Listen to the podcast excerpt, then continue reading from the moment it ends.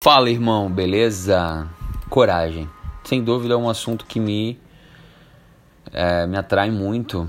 E essa semana veio uma confirmação da pregação da Maite ali na IBEC, no nosso grupo.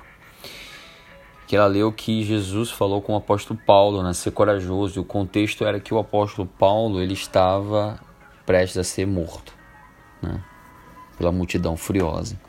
Eu lembrei de um outro texto também que o próprio Deus falou para Josué, né? Ser forte e corajoso, que eu estou contigo. Não fica com medo. E será que precisamos de coragem, né? Ao contrário da coragem, o medo.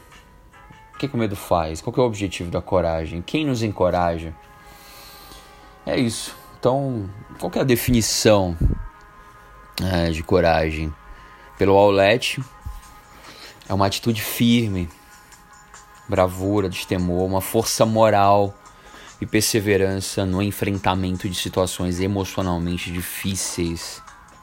Disposição para suportar ou superar problemas. Sem dúvidas, precisamos sim disso. Porque, se, segundo o Rock Balboa, o mundo não é um grande arco-íris. Porque se você não tiver coragem, você tem medo. E vezes, se você se entrega ao medo, ele te paralisa. Terceiro ponto. Qual que é o objetivo da coragem? Na minha opinião, é te impulsionar. Te alavancar. E quem te encoraja? Sem dúvida essas pessoas elas merecem estar na sua vida. Sabe por quê? Porque elas estão lutando com você na arena.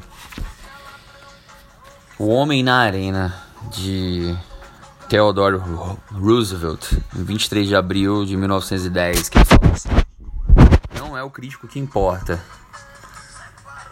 nem aquele que aponta onde foi que o homem tropeçou ou como o autor das façanhas poderia ter feito melhor.